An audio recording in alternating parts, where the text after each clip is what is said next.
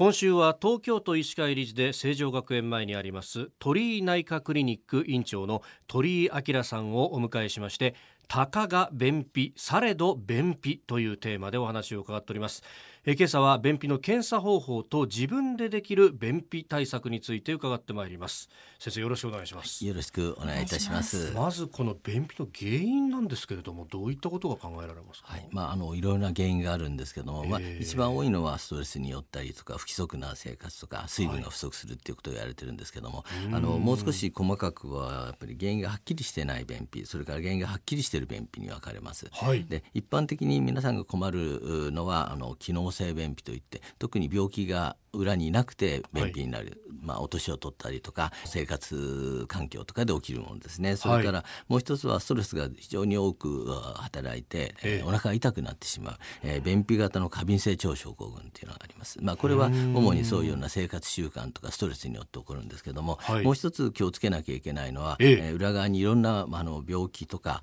薬の内服が隠れてる場合ですね。これもあの注意が必要です。特にあの全身性の疾患ですね、はい、えー、と神経の方では認知症だったりパーキンソンですね。あとレビー小体型の、えー、認知症。これは非常に強い便秘になります。あとはまああの今非常に増えて問題になっている糖尿病ですね。これも自律神経の障害が出たり、はい、あとは内分泌の方では女性なんかで起きるあの甲状腺機能の低下。これも便秘の原因になったりします。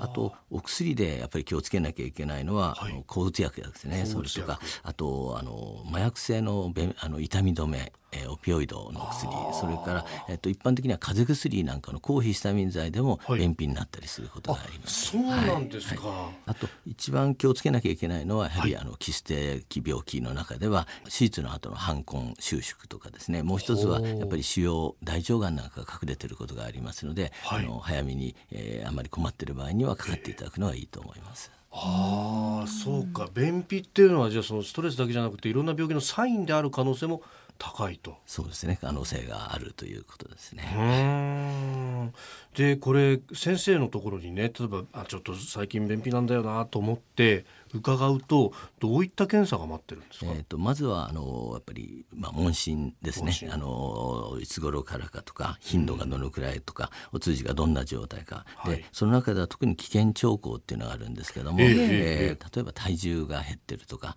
えー、もう一つは便に血が混じるとか、まあ、こういうものがあると、はい、えー、先ほど言った基質的疾患特に、えー、大腸がんとかそういう腫瘍性の病気が隠れてる可能性があるんで、えーまあ、そういうような問診からいろいろの、え病気を疑っていきます。それから、えーと、身体所見ですね。お腹の診察をします。これは、はい、あのまあ、ちゃんと腸が動いてるかどうかとか痛いところがないかですけどもう一つは見て一目でわかるような腫瘤ですね。特に女性の方なんかは、はい、あの子宮筋腫がすごく大きくなってて、えー、まああのちょっと太ったんだろうと思ってそっといて、はい、えー、驚くぐらい大きいのが見つかったりすることもありますので必ずお腹の診察をさせてもらう形です。その便秘と診断された後は治療法としてはどういうのがあるんでしょうか、はい、あの治療法はまあ一般的に皆さんがお家でできるものとあとは病院で薬を出すものとがありますので、はい、あのまあえー、とやっぱり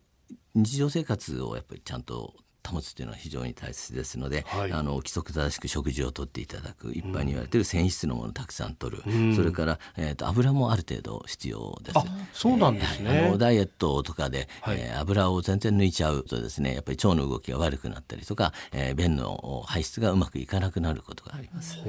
あとはこれから暑くなる季節ですので、はい、水分を十分にとっていただくっていうのは大切ですね。はいなるほど。脱水から便秘になってしまうということもあります。は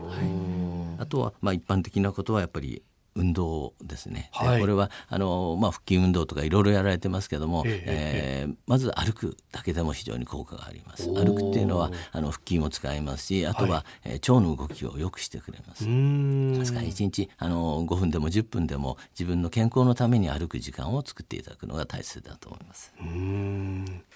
えー、たかが便秘されど便秘明日からはされど便秘ということで具体的な病気についても詳しく伺ってまいります。鳥居内科クリニック院長鳥居明さんでした。先生明日もよろしくお願いします。よろしくお願いいたします